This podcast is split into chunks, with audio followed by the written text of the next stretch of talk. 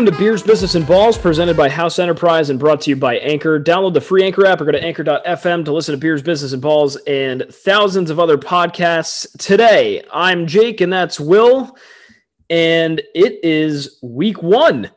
We made it. We made it through a, a pretty active off season in the summer, and now we've got football. Uh, Will, it was great to sit on our ass yesterday and do nothing for five, six hours, and football's back. Football is back. Twin River Sundays are back. Football Sundays are back. Eating until there's no tomorrow is back. Losing all of your money mm-hmm. because the over unders are just whack, and Vegas has an inside bug on everything. The Giants suck. The Pats suck. The Jets suck. The Bills suck. Football's back. So we're calling what we're about to do today the writers' room because we've got a bunch of guys in our arsenal that know the sport. Um, I, I, would say inside and out, but not really. Um, you've got enough to keep you dangerous as far as fandom goes, but uh, real takes from real fans is what we've always been about, and we're going to get some tonight. You know, call them writers, call them fans, call them whatever you want to do. Um, it is writers' room, and whoever shows up shows up. Um, we're talking mostly Northeast football, but it's going to be a good slate. Uh, we are recording this during Monday Night Football, so our takes may be outdated right now. The Ravens are beating the Raiders, but um, I was too confident in that Moneyball pick with the Raiders because they look like they suck right now. Mm-hmm. I mean, the Ravens, you know, it, it wasn't a bad Moneyball pick for uh to choose. It's like you, you you get the Ravens losing three running their entire running back room, and then of course Marcus Peters, which is an All Pro corner. It's like that's a you know a tough pill to swallow, but the Ravens, they're just a, still a sneaky good team, no matter what anyone says. It's like Lamar Jackson is still a very good quarterback. It's like, I bet you a lot of teams would still prefer to have him over others. I mean, they still have a very, very good defense, even though losing guys like Marcus Peters and Matthew Judon, who went to the Pats. Um, the Ravens are a sneaky team, and that's a that's a crowded division to be in as well. Yeah, I hate it. Um, I hate how the Ravens are good. It's a very good division. We'll talk a lot more football as uh, the weeks go on and in today's episode as well. So let's rate some beer. Uh, you and I have had a lot of it in the past couple of weeks, which is nice. A um, lot of malted barley, a lot of local places. Went to the Rhode Island Seafood Festival a couple of days ago where there was a lot of beer. What are you going to review today? Yeah, I was I was I was torn between what I wanted to do.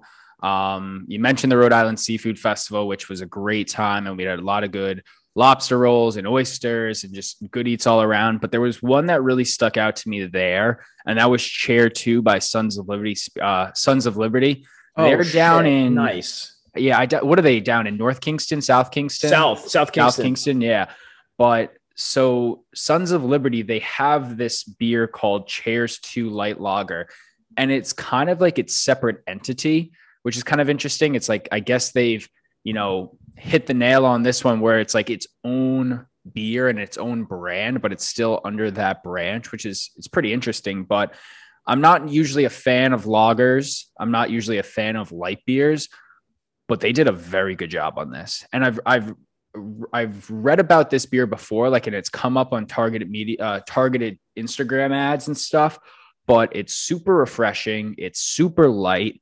Um, I mean, the the Rhode Island Food Festival, it was it was like 80 degrees down at Indian Point Park. So like you didn't need all those like heavy pumpkin beers yet or the heavy IPAs. Um, you needed just something light and quick, and they were handing out the free samples, and I loved it. I really did love it a lot. Um, I'm definitely going to go pick up a six pack of that wherever I can find it. But four out of five for me.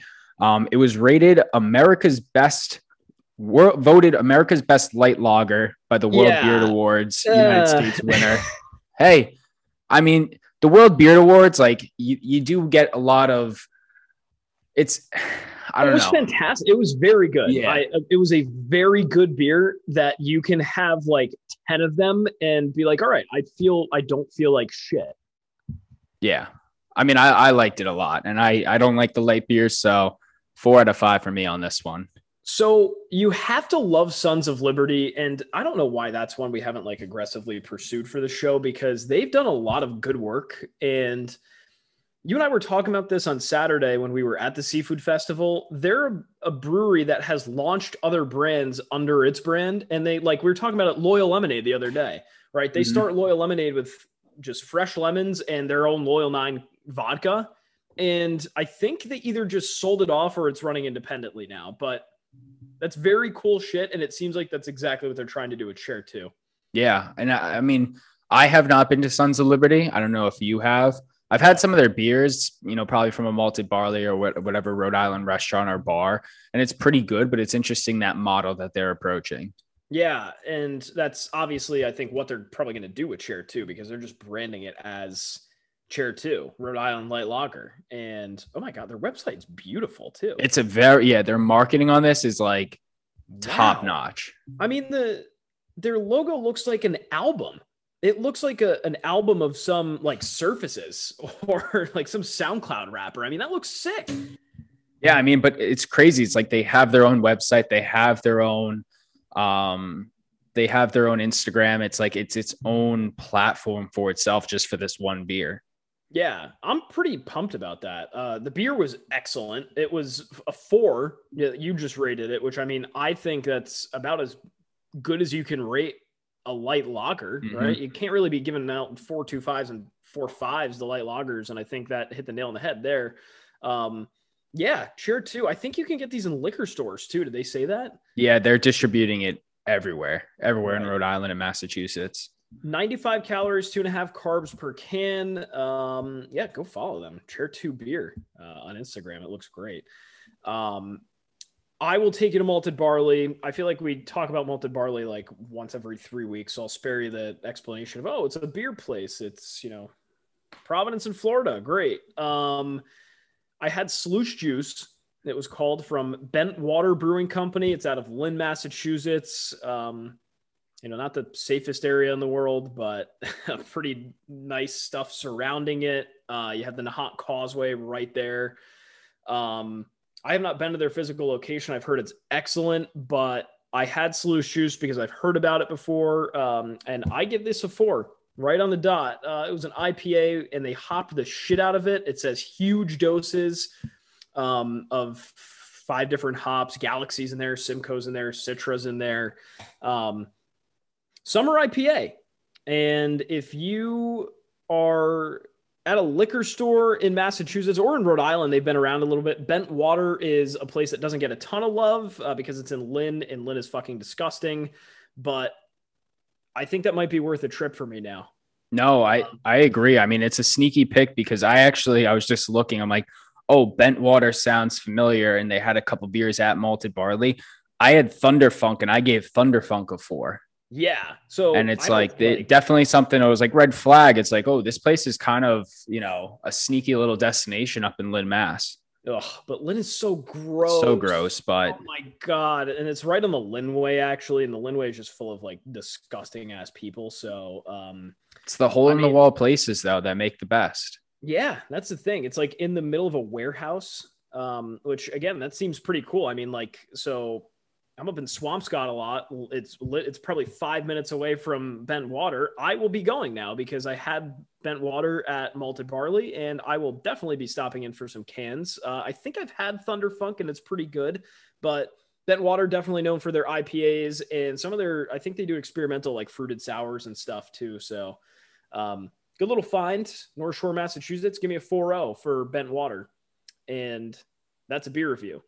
We'll go on to business and it's been an interesting couple of weeks. Uh, you know, crypto we can talk about a bunch on every show, but we'll start with some of the the cool, you know, under the radar stuff. The iPhone 13 is coming out. Uh, mm-hmm. By the mm-hmm. time this episode drops, I think actually it might be Wednesday, but we'll see an iPhone 13. We'll see a new Apple Watch. We'll see some new AirPods. And I was thinking about this as we were putting the agenda together today.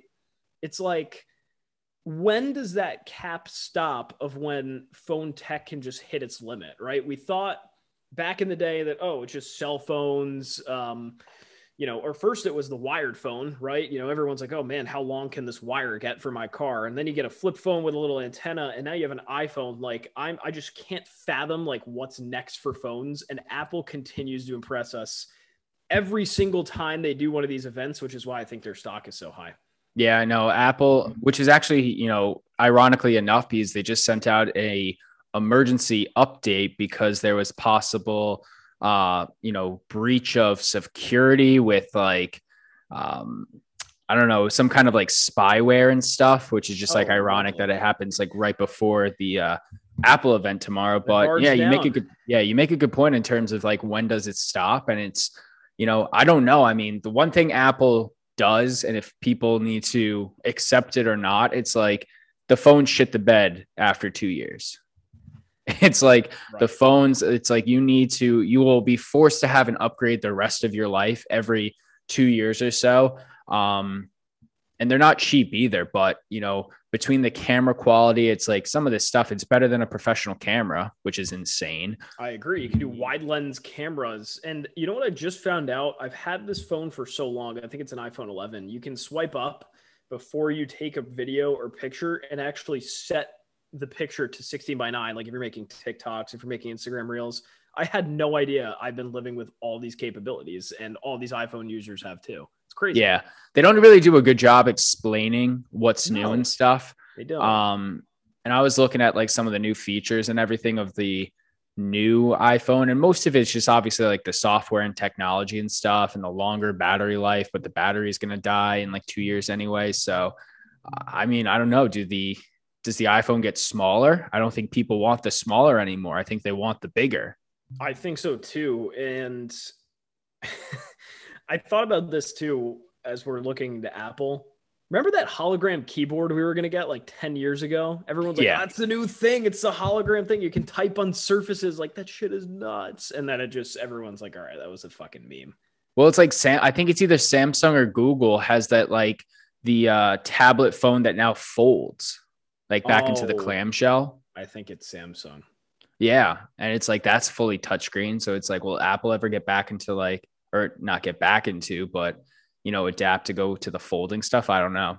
Yeah, I I don't know. I think you know our, our last point on Apple was how's it going to affect Apple stock, and I mean normally you see you see the dips a couple of days into it. You know, you, everyone buys and buys and buys, and the elites sell off, and everyone's like, "Oh my god, why am I losing money on Apple?" And then that's when everyone else hops back in and makes money off of it, right? So long term, you know, obviously great play for Apple stock. Um, I might buy a little bit of Apple when these come out, honestly. I don't see why not. it's not a terrible idea to It's really not an expensive stock either. no because yeah it, it's actually a pretty that's why it's so popular i think just because it's like affordable i mean it's at, it closed at 150 today basically so um are we looking at all-time highs for apple uh we're looking pretty damn close yeah it's um certainly very close to a year high i mean a couple weeks ago it was trading actually last week at 155 dipped a little bit i mean i see no reason why this can't hit 200 soon Mm-hmm. Mm-hmm. What was it before the stocks? They had a stock split a couple of years ago now. Um, yeah, I, I don't, I don't even know when the stock split was anymore. When was it? Apple stock split. That was um, well, well, it split five times since it went public. Yeah. You want to know something crazy? When do you think Apple went public? Mm-hmm. Oh four. How's 1980? That really? Yeah, you want to guess how much it cost?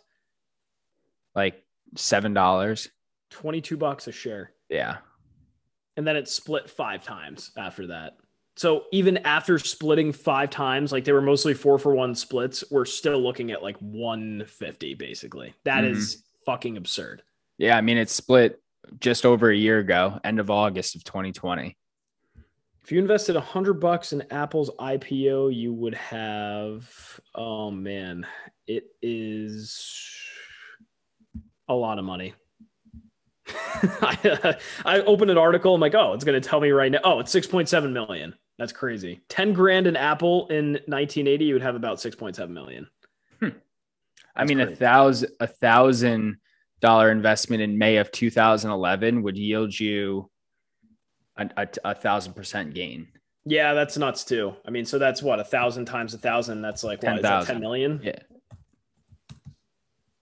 A thousand times a thousand. I think Well, a thousand is- percent.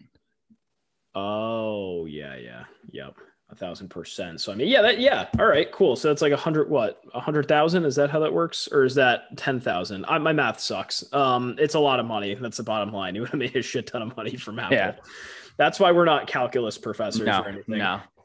Um, another quick business thing before we head into our writers' room. Uh, COVID tests are coming to brick and mortar stores that was something that was a big debate over when COVID tests were going to be, you know, released to the public and all that stuff. Um, it, the whole thing was like, where am I going to get one? Do I have, need to have a doctor's order? Um, they're going to be in stores now, and I've seen a few of them at CVS's and some WalMarts and shit like that, but they're really expensive. So the White House actually just cut a deal with the big retailers. Um, CVS is one. They're putting them in Kroger's too. Um, they're going to sell them at like a 35% discount for what they normally are. So, my question to you is if you were in a pinch, would you buy a COVID test in a store? Well, how much is it? So, right now, they're going for like two for 24 bucks from Abbott. That will probably go down to like 20. That's what their experts say. I mean, if you're a, in a pinch and you have to, I mean, yeah, it's like you don't know what the regulations are going to be in the next couple months and years in terms of you know, excuse me, going to going on an airplane or going to the theater or you know going into work. It's like I don't know what it's going to have to be, but I mean, if that's the case where it's like you have to buy it every time you do something, it's going to get pricey, and that's kind of like unfair and just like insufficient of like it's just a, it's just a waste it's just like such a waste of like plastic and packaging and all of that stuff and it's like we got to like figure out you know the best way to approach this and also it's like kind of flaw in the plan it's like if covid is this big deadly thing and i think i have it now i have to go into a cvs to buy the thing right yeah, that's true. That's weird. Like, because then you've got to either like mobile order it into curbside wherever they even still do that, or you have to go send someone to get it for you. So yeah. at that point, it's like, well, wouldn't I just go to my doctor? But I guess that opens up the debate of like, which is not a debate that we're qualified for, but it's like, you know, all right, should people have that for free? Right? Should you have that for free through your medical provider? Um, I think it's a good way for these stores to make money because if they just cut a deal with the White House to sell them at 35%, guess who's paying for the other 35%? It's, it's the White House, right? Mm-hmm. So, I mean, with what money? That's the thing. That's another debate. But yeah. I mean, they, they had to be subsidized. If they're if they cut a deal with the government to sell them, they had to be compensated some way, right? Mm-hmm. Like Abbott's probably looking at the White House and saying, "Well, we're not fucking selling these at a discount. Somebody's got to pay us." So, I bet you the, I don't know. I think this is gonna be a good play off the bat for some of these big companies like Kroger. I, I mean, I, I, would imagine that you see some positive gains from Kroger from this because if they're putting them in grocery stores, you know, I think that's probably a good call. Expect Walmart to pick right up on that. Expect Amazon to cut the price in half and just sell yeah. it direct to the Amazon Essentials COVID test for five dollars. Yeah. I can see it now. Yep. Pack of 10 for, you know, 30. The rich get richer. Oh fuck, Jeff Bezos, man. So that's business this week. Let's dive into what y'all came here for, which is the writers' room. It is week one. It is football. We've got some brilliant minds that joined us for today's show. Let me make sure I got everyone. Uh, our two Jets um, writers in Clubfoot Jim and Sam Basel. We've got Jordan Laube manning the Cardinals uh, beat. So I don't even know how he became a Cardinals fan. We'll have to ask him at some point. Um, and then you got the Giants. I got the Pats. Uh, Eddie Szalan is with us for the Eagles. And I'm pretty sure that's it. Yeah. Did I, get, did I, did I forget anyone? No, that's who joined the call today. Um, we obviously have Owen Brown for the Titans. yes. Uh, Chris Hanold for the Bills, and then a new writer new writer, Josh yeah, Adams for the Ravens. So uh, perfect timing to release that. And, uh, you know, he couldn't join us today because he's watching those Ravens Raiders right now while we're recording, but we're excited to have him on the blog. But yeah, the writer's room, week one NFL football. It was a great conversation and, and great things all around. I don't know if you saw what Josh tweeted at us, but he said um, after a lengthy negotiation, he put a little star on it, and he's like, "Well, that actually means beer or Rhode Island citizenship." So, so that's what we subliminally agreed to him. I guess we'll go with the beer route. Yeah, Rhode Island citizenship. Like, I don't even know that I have Rhode Island citizenship. I technically don't. Yeah. Oh man. All right, but uh, let's dive right into it. Here is our first writers' room segment of the year. All right, everybody. With this this week, we got the writers' room. We got the boys all together in a Zoom. Sam Basel, Eddie, Jordan, Clubfoot Jim, Zimmer, and myself. We're talking football in honor of Week One NFL. Gentlemen, how we doing today? Good, sir. Freaking amazing. Splendid. Eddie's the one that goes freaking amazing because he's basically the only one in this room that had, well, actually, I guess Laube too, but I mean, it's like uh, the only one in this room that had like a, a big resounding win. But, yeah. You, you, you know, I just want to say, like, it's like my team won, my fantasy team, highest point total in the entire league right now. Like, we're, we're doing well. We're starting off strong, starting off strong. Eddie is coming in hot. I mean, I guess we'll start with you, Eddie. It's like, the Philadelphia Eagles fan, the Philadelphia Eagles uh, blogger. Fly, fly, Eagles, fly. You know, tell us what went down in that first game. Yeah, so you know, in incredible performance by Jalen Hurts, strong showing by uh, new head coach Nick Sirianni. Nick Sirianni. Uh, you, you, know, coming into this matchup, nobody really knew uh, how either team was going to play because the Falcons have a new head coach and Arthur Smith, right? So nobody really knew schemes. It was truly just a battle of the wits, so to speak. And the Eagles, um, their coaches, their players, and everything pulled out on top. It was really, you know, uh, both from you know the offense and how Jalen Hurts played to the defense and how the D line, the linebackers, and even uh, you know typically the terrible Eagles secondary, how they played. It all just worked out well. You know the team's looking great right now saw a lot of tweets and everything, and it's like start printing the Super Bowl banner right, like, okay. right now, you know, in typical Philly fashion. Um, nice. we'll, we'll, we'll see we'll see how it is in week five, but right now this team's got juice, and I like I'm you know probably the most excited I've been for this team in you know uh, probably close to a year and a half. So it's looking good. It's looking good. All right. And what about on the fantasy aspect? You know, are people should people pick up Jalen Hurts right now? I know you you snagged him pretty early in the draft. Uh, you know, what is the uh what's the take on Jalen Hurts after week one? Yeah, I'm think I'm thinking definitely snag uh, Jalen Hurts if if you have the opportunity to. He's you know he's really a, a truly dual uh, dual threat QB, right? Like we saw him make some really incredible throws yesterday. That touchdown right before the half uh, to Dallas Goedert was a precision throw. You know, if Mahomes makes that throw, it's on NFL Network for six hours straight, right? He can move with his legs. He made so many plays um, just bailing out of the pocket when he needed to, picking up yards. I think he had, uh, I think it was like eight rushes for 73 yards uh, this game. So he's going to like if he's your quarterback, he's going to get you a lot of points. I was actually a little disappointed because I started Russell Wilson over Hurts this week, and Hurts actually ended up with more points than uh, Wilson did. So if he's available, definitely pick up on Hurts. You won't be disappointed. What's the room thinking of this one? Hot take, cold take. What are we feeling? I think it's a neutral take just because they did play the Falcons defense, who has been notoriously bad the past couple years, especially after losing Dan Quinn this past offseason. But they do play in the NFC East. So I think they will have some very easy defensive matchups, especially after what we saw Washington do um, against a young offensive line and they generated no pressure and got nothing against Justin Herbert. So we'll see, man. I think Jalen Hurts is going to do really well in the NFC East. We'll see how he does in the other divisional matchups and out of conference matchups. But I think it's a fine pickup. What I'm worried about for him next week is he's got to play. I mean, the 49ers defense looked, you can call it what it was um, against the Lions. Uh, I mean, they had a phenomenal showing the first half and then just absolutely shit themselves the next. Um, but Yeah, I mean, I don't know. I, I'm I genuinely don't know what to expect with Jalen Hurts next week because I think they might put a little pressure on him. Yeah, and if if if I can Zim to to that, right? So it's like uh, we we definitely saw, uh, as you said, you know, the 49ers, their defense and team as in general really started off hot um, against the Lions, but then as the game progressed, you know, Dan Campbell like really started to you know kind of like figure them out and pick them apart.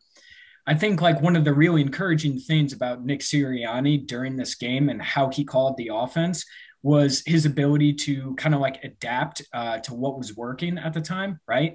So we saw at you know the entire first half, it was pretty much the entire passing game, right? Like 11 personnel, heavy with the pass starting the second half, you know, um, the the Falcons were really starting to drop more men back in coverage. Nick Sirianni immediately switches to the run. They start slashing and you know, like really hammering the Falcons with the run game. So I'm confident that you know, if it's a little, you know, like the 49ers are showing a really strong defense at first, like just I, again, I get it. So one game sample size, but I'm confident at this point to you know in Sirianni's ability to kind of adapt to the offense to what they're doing. So we'll see, but like I'm I'm hopeful, I'm confident.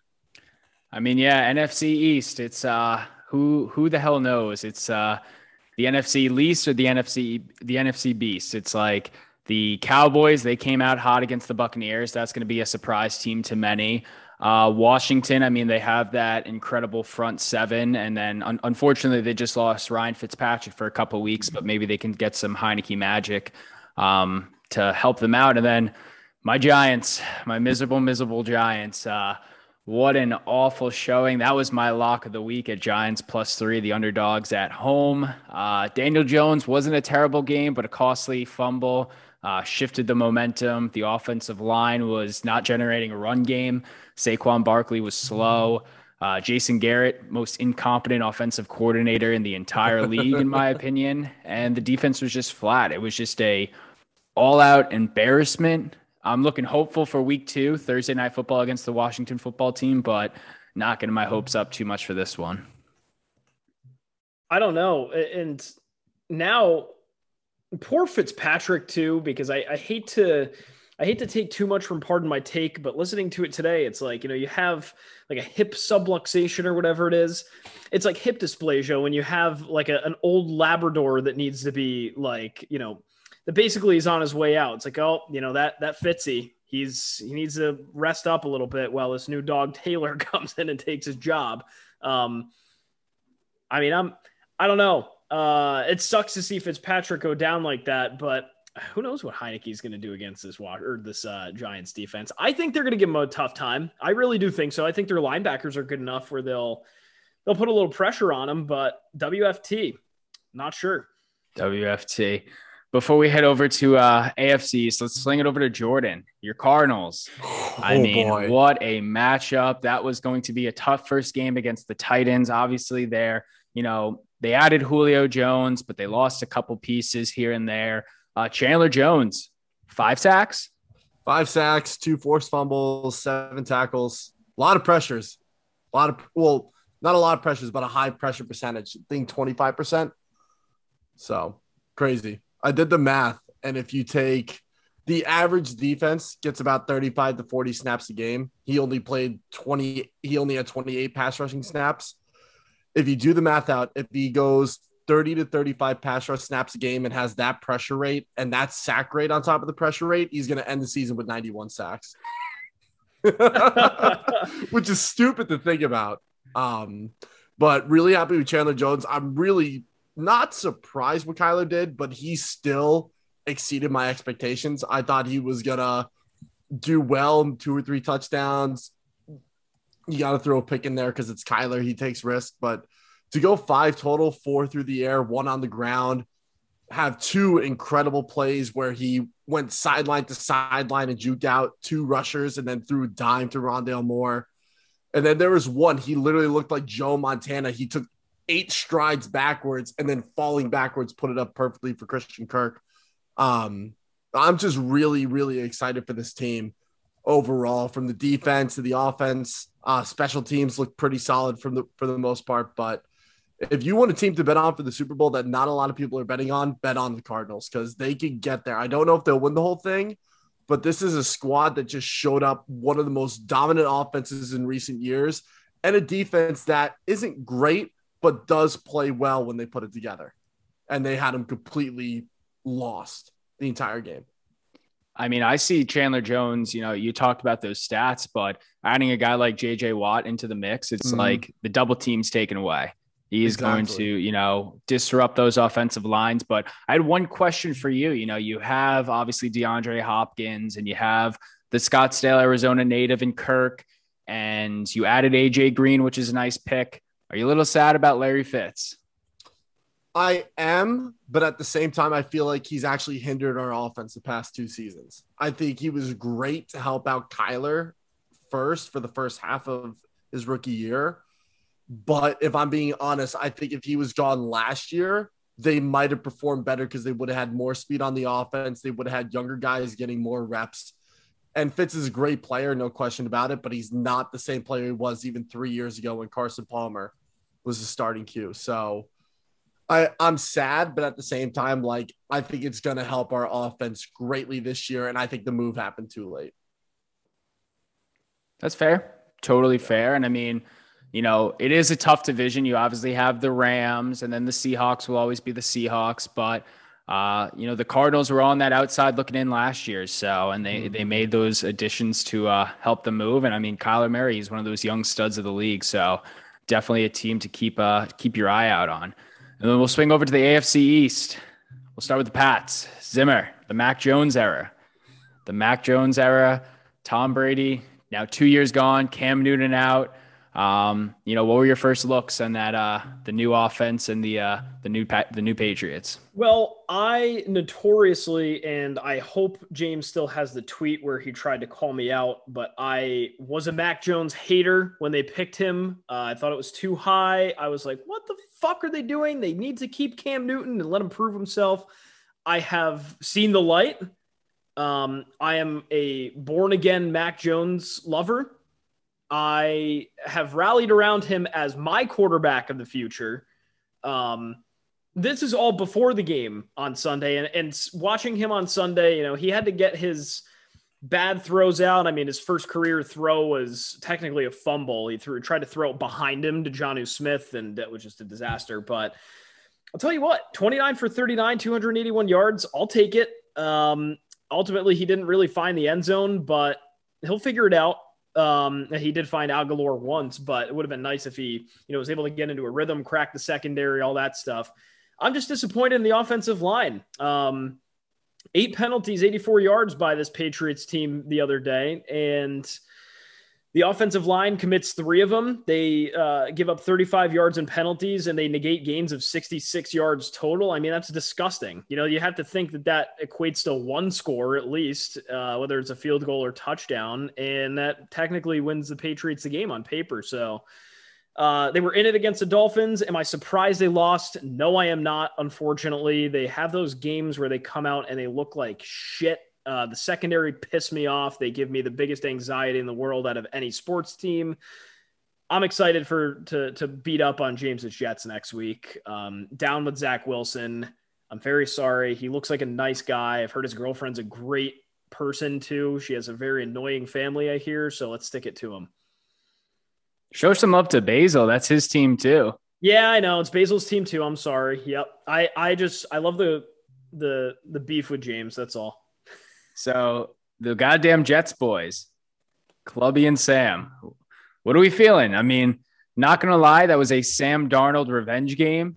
Uh, you know, you, you miss him a little bit, or are you excited for Zach Wilson? Uh, I mean, I'd be lying if I said I did miss Sam Darnold a little bit, uh, and that's got nothing. It's got absolutely nothing to do with uh, uh, Zach Wilson. I mean, you know, I, I think S- Sam Darnold's departure from the Jets was kind of a bittersweet thing in the sense that um, it was almost like LeBron leaving.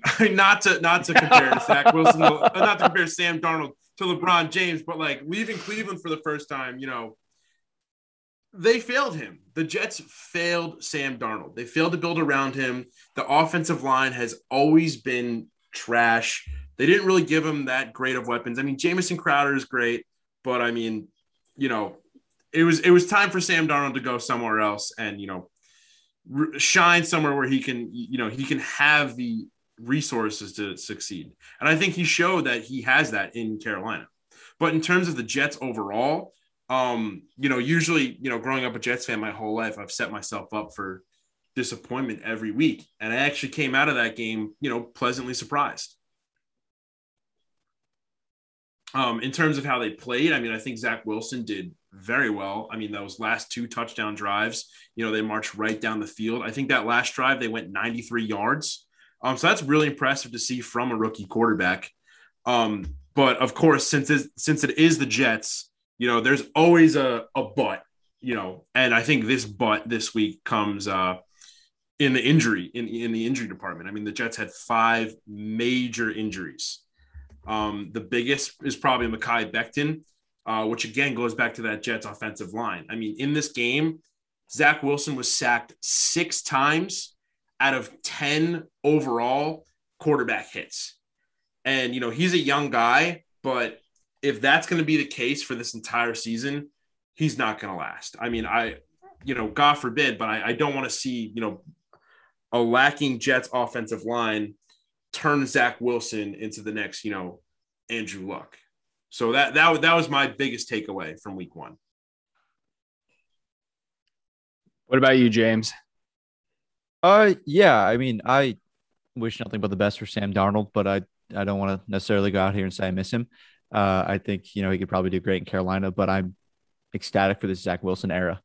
Um, you know, I look I look at this game on Sunday, and one word or not one word, one way I can describe Zach Wilson is that he looked like a rookie. He had the first half where he went six or sixteen, um, not very impressive, but like how I talked about my article that I put out, it's a it was a tale of two halves. He came out in the second half, looked a little more comfortable in the offense, a little more fired up. Um, completed some of those third down passes, completed some of those under pressure passes that he wasn't getting through in the beginning in the first half of the game. And I hate to beat a dead horse, but it really comes down to the offensive line.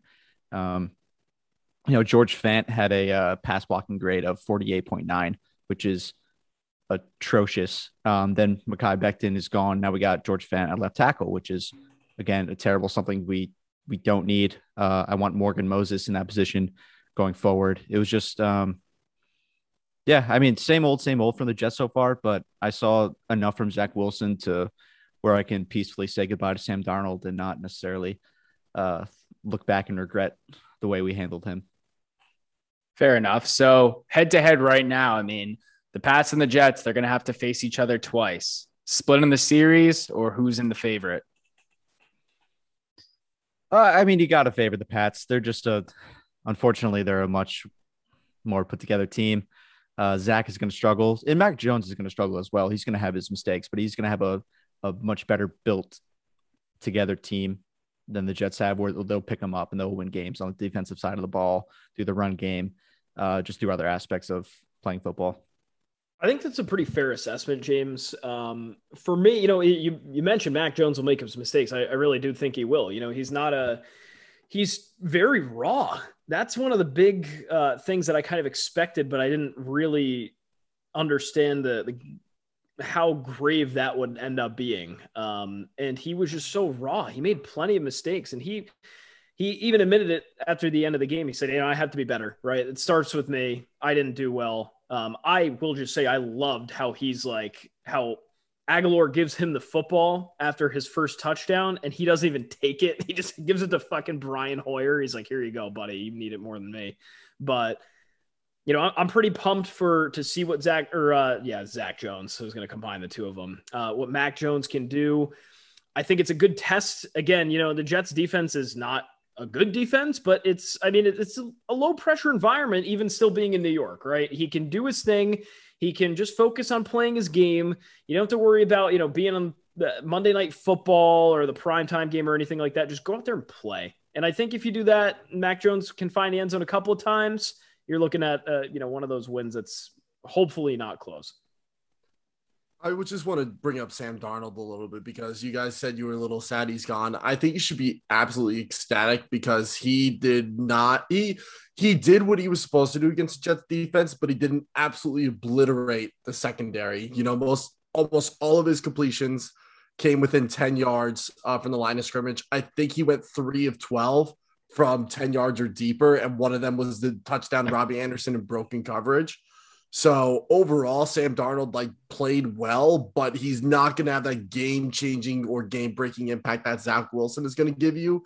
And number two, Zach Wilson's going against a very well established, remodeled Panthers defense that can bring a lot more pressure from the outside, has a fast secondary, and they have the offensive players to hold onto the ball and just chew clock to put you in passing situations where you don't have a lot of time to get the ball downfield. So I'd be very happy where you're at with Zach Wilson, regardless of the injuries, regardless of the offensive line, because he has the talent and just the playing ability to change games for you guys. And you saw that it was 14 nothing. Then he brought it close. It was 19 14 at the end of it. So give him time, let him develop, let the guys come back healthy, and give it a year or two to draft some good weapons for him and a better offensive line and secondary weapons. Jets could be a force in three years. I would not, and none of you were writing him off, but I see a lot of people after week one saying he's not the answer, and I think that's bullshit. That's yeah, just, a lot of a lot yeah. of people like putting the uh the bust sticker on a, on a quarterback way too quickly. Um, mm-hmm. I just want to point out that there was three instances where uh, Zach Wilson pass 40 yards in the air or more was dropped. One by veteran wide receiver Corey Davis and one by rookie wide receiver Elijah Moore. So he mm-hmm. completes those three, even two of those 40 plus yard passes. That's a different ball game right there. Yeah, Corey Davis in and of himself had an incredible game. He did. He really I think, did. I think if they get Denzel Mims in the mix a little more, that's a nasty three man receiving corps you guys have. Yeah. And Jamison yeah. Crowder. Jamison Crowder's injured or uh, COVID.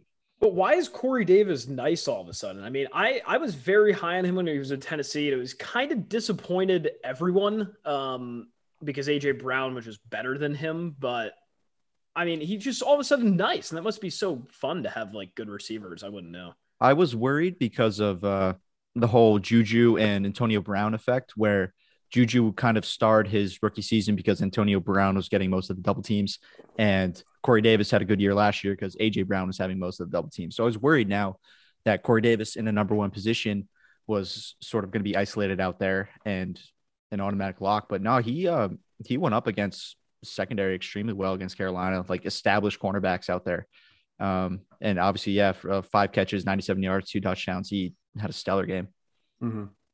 Not bad, not bad. Yeah, Eddie, we, oh, you want to say something? Yeah, yeah. I just want to like comment on something Jordan said earlier, and I like I completely agree too. I think you guys should be a lot happier now with uh, Zach Wilson than uh, Sam Darnold, and I just think that's because of the situation that he has. Right? I seriously think that Joe Douglas will be a fantastic uh, GM in this league. Right? He's going to draft uh, in order to protect Zach Wilson. We saw that when he took uh, Alijah Vera-Tucker uh, this past draft, right? You're going to see that he's going to build along the trenches of this line. He's going to want to protect Wilson. He'll get weapons around them. But, you know, eh, like I, like I could definitely buy it too. Uh, like what Jordan said, you know, two to three years, you know, the Jets can be a real force in the league. And I think that's, you know, because of the situation that he's in, um, you know, the GM, the new coach, Robert Saleh. um, I just like I would be a lot more optimistic about Wilson's tenure in New York than I was about Darnold's. All fair points. All fair points. All right, so we got a few minutes left. We'll head into we'll close the doors on week one, and we'll head into week two. Uh, we'll just go around the room and everyone give one lock and you know one surprise fantasy player. Um, you know, I'll start off the link and not to have the Giants bias, but I'm going to take the Giants over the Washington football team for Thursday night football. I think the injury to Ryan Fitzpatrick and having uh, that young, unexperienced quarterback like Heinicke against the Giants defense, little question marks for Washington. I think you know Joe Judge is definitely going to run the hell out of these guys the next couple days and uh, turn it around, make the adjustments, get Kenny Golladay back into the mix. You know, still feed off of Sterling Shepard's 115 yards, you know, make the adjustments on the defense. So I'm going to take the Giants. And then my fantasy player in that, Um, I'll give it to Saquon Barkley. I think Saquon Barkley will have to uh, step it up in order for the Giants to succeed and win this game. Um, I think the over under is at like 54 and a half yards. So I'll take the over. Saquon Barkley have a bounce back game. We'll go then go to uh, Basel. What are you feeling? This is a tough one because I feel like a lot of my locks heading into week two um, probably would prob- probably have changed based on a lot of the upsets we've seen in week one. But I might have to go San Francisco 49ers at currently listed at minus three and a half over the Eagles. Um, you know, I think just San Fran's got the, you know, just more established uh, veteran offense against Philadelphia. I mean, look, we st- I still uh, expect a lot out of DeVonta Smith and Jalen Hurts as they kind of come into their own in Philly. But right now, I think San Francisco just looked way too good against Detroit for you not to take them at minus three and a half. So that's my lock. And uh, my sneaky fantasy player, uh, you know, I feel like I kind of talk about him a lot. I throw his name out there a lot just because, you know, I got to go Fordham Rams pride.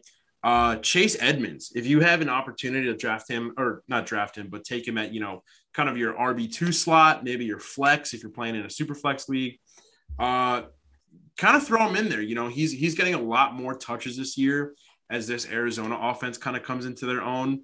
And he's really good as like kind of like a short gain guy uh, for Arizona. So if you've got the space, pick him up. Jordan, how about you? My lock of the week, I'm going to go Seahawks over the Titans. I know the Cardinals just played them, but the Seahawks have a very similar offense to the Cardinals. They have the same level type of defense. Seahawks defense very underrated. They were top five uh, for the last four weeks last season. So I'll go with the Seahawks over the Titans. Just again, Russell Wilson is very good.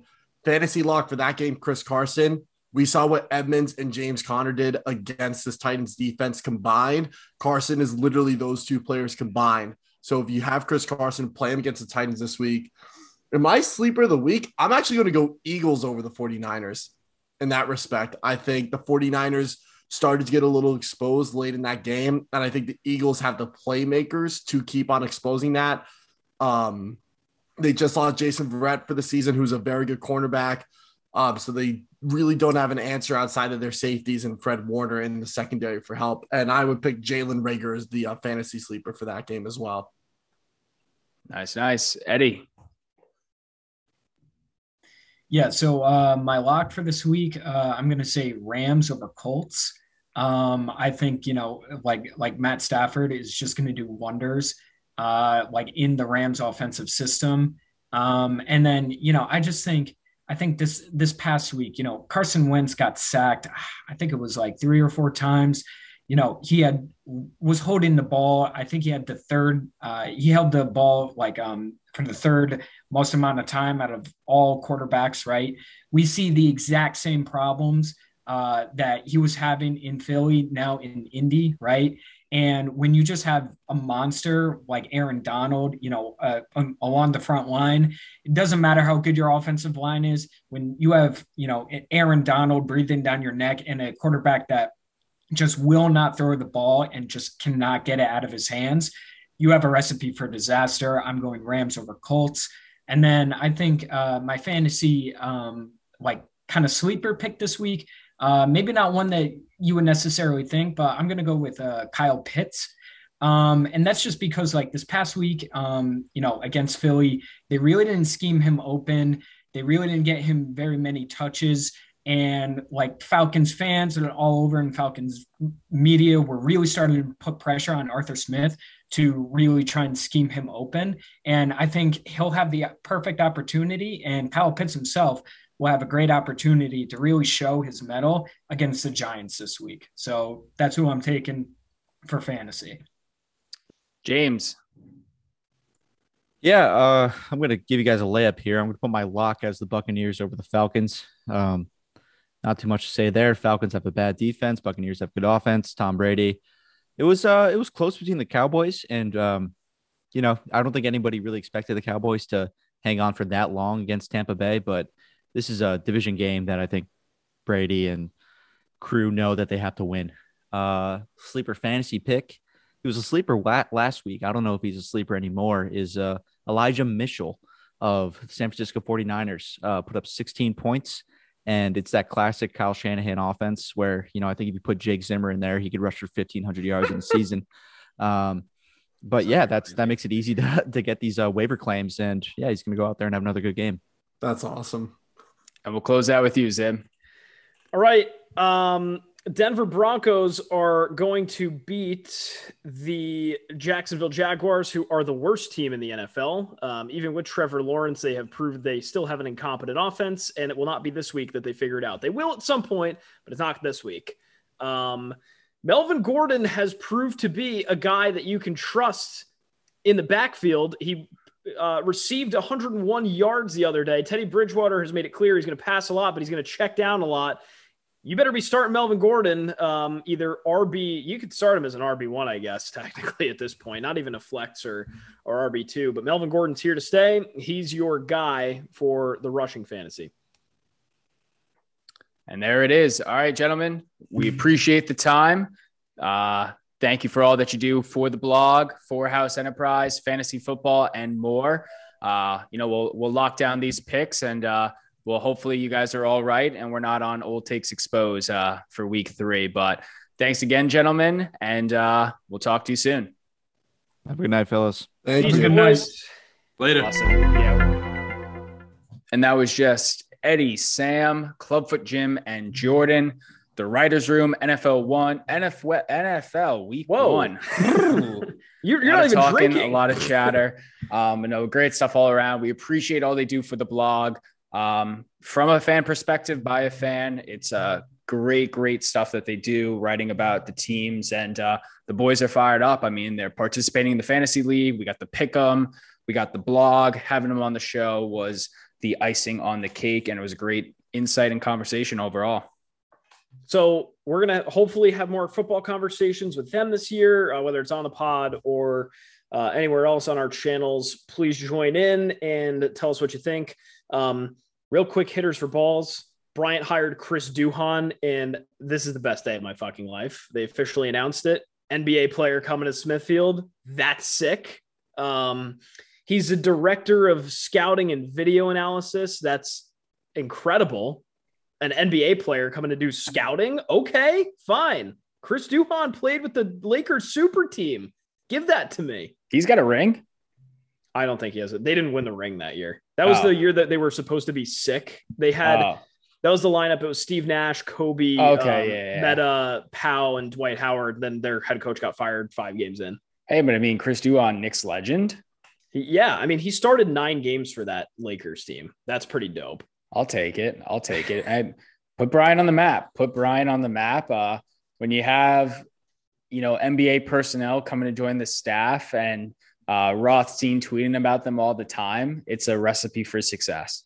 And finally, just real quick, I know we don't talk much about the PLL, but the championships this week, uh, Whip Snakes are minus 160 favorite over the Chaos. They have a minus one and a half spread. Chaos have a plus 140 money line. Without watching a single game of the PLL, Tondo, what are you doing here? I mean, it sucks that the Water Dogs aren't in. Yeah, That's the, Water only team that I really know. Or even the, I mean, the Cannons were an absolute dog, uh, you know, Oh, you know, dumpster dude. fire. But they that that would have still been cool to have Rabil um in the championship of his own league. That's some that's some uh what That's is collusion. it? Um That's what it is. Well Will Ferrell and uh Oh, the dude, Flint um, Tropics. Yeah, yeah. the semi-pro. yeah. some semi-pro shit. But um I'm curious to see if I can bet this on the Rhode Island sports book. I doubt I could, No, there's. but there's. I'll take It's the DraftKings. I'll Whip take snakes? the Whip Okay. Snakes. So the Whip Snakes, you are committing to their third straight championship in the three years the PLL have been around. So that's interesting. Dynasty. A lot of people are, but now the question is, and we're going to talk about this with next week's guest, hopefully. But now the question becomes: Are they the Patriots of the PLL, and is everyone going to fucking hate them? And it's a it's it's warranted because they have like you know the the lovable but also hateable guy and Matt Rambo, who's from Philly. Like, you know, he he's a short dude, like he's a big ass guy that shouldn't be playing across his body type. Kind of like Tom Brady. I don't know. Like it's just I'm just floating it out there. I think the Whip Snakes are technically the Patriots of the NFL.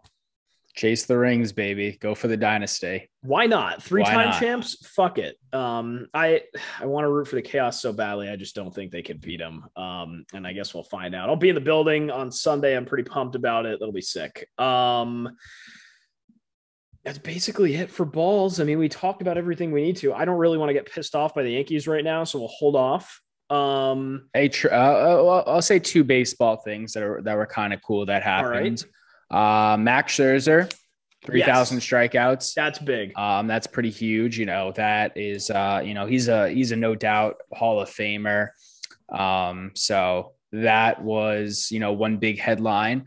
Uh, the second, Derek Jeter obviously got into the Hall of Fame. There was a Yes. lot of hate on saying he was a crappy defender and a shitty teammate, but you know, before the Fernando Tatises and the Vladdy Juniors, every kid wanted to be Derek Jeter. There was no doubt in my mind. Every player respected Derek Jeter. Um, he was the epitome of a New York Yankee. He was uh, the epitome of a, a grinder, a gamer, a champion, a world class act. Like rightfully so. I I really do wish. I mean, no disrespect to Larry Walker, but I wish it was a class in his own and a unanimous unanimous decision for Derek Jeter. But he gets his rightful place in Cooperstown. Yeah, and I guess you can't really. I mean, Larry Walker was great. He had an Oh, awesome yeah. career for the Rockies, um, and you know he was just an incredible player. But that's so tough to wish upon these Hall of Famers that like I just wish they went in by themselves. Like I don't really know. There's been a couple recently that have gone in by themselves, but I mean that just would have been the icing on the cake for Derek Jeter to do. I hear you. Hundred percent. And then we'll stay on the Yankees Mets topics. Uh, uh, Yankees topic. We had the Subway Series this weekend. Uh, Mets took two. Got a little chippy in the last game. Uh, the one thing I wanted to highlight though that I thought was a really cool tribute was the Saturday night game. Um, you know, the 9/11 memorial. Uh, having Joe Torre and Bobby Valentine throw out there that just brought you know childhood memories back. Uh, you know, rightfully so, especially with us being Yankees fans, but also interviewing Bobby Valentine. I thought that was a really, really cool moment. Um, and the whole night was just, uh, you know, really picture perfect. Yeah, and honestly, I think that we had some stuff for Positivity Corner. I, I think that's it. You know, um, we grew up. Uh, we were both born in '97. I mean, we were four years old September 11th. Um, but one thing that sticks out always is the George Bush first pitch. Bob Sheppard's voice in the background saying, "The President of the United States." Everybody roars. No politics aside. Now, when you see Trump or Biden walk into a you know a stadium they get relentlessly booed it doesn't matter where um and that was like one of the last times that a president walked into a sporting event and everybody in the building cheered for him um one of those moments that you look back at and say holy shit that was history happening right in front of us. And you know we got to relive a little bit of slice of it this weekend with bobby valentine and joe torre who were managing their respective teams throwing out the first pitch. Very awesome tribute to America. Of course, the, the Mets and Yankees both had to ruin it the game after by talking a bunch of shit to each other, but um, you know, very positive stuff uh, from the two clubs in New York. So Mhm. we'll leave it at that for Positivity Corner tonight. Um, you know, touching tribute. Um, of course, Sean Nassaney, uh, Rhode Islander, Bryant graduate, um, uh, among many others that lost their lives in 9 11. But um, they celebrated the 20th annual Sean Nassaney Memorial Race as well, too, at Bryant. Um, they raised a ton of money for the fund. Uh, a lot of folks out there at Bryant this weekend, and it was overall a uh, a great time as well. So a lot of positive stuff going on this weekend. Some touching tributes at Bryant uh, and in the Rhode Island community. So it's all good stuff. Um, shit day to have to that we have to remember these kinds of things, but again, um, you know, a lot of people um, were heroes. Uh, they became heroes from that day. So Yeah. I mean, no matter what anniversary it is, hopefully it never becomes a holiday where people, you know, want the three day weekend or, and the day off. And it's like, this is really do, you know, this is, this should be a moment that we never forget. And it's always that one quote. Um, and I forgot who said it, but it's like, I pray that we never have a 9 11, uh, but hope for those feelings of a 9 12 once again, where everyone comes together united, politics aside. Um, and there was, you know, glimpses of that during the pandemic with, uh, you know, all of the crap that was going on, but it was always overshadowed by politics and the news and pointing fingers and hate. So maybe one day we can uh, get back to that unity and that patriotism. um, like we saw this weekend. Very much agreed. That's our show, episode 61. Uh, football content on the blog, folks. Everybody did a really nice job this week. And again, shout out to Ohm Brown, too, who did not make it tonight, uh, doing a great job with the Titans beat.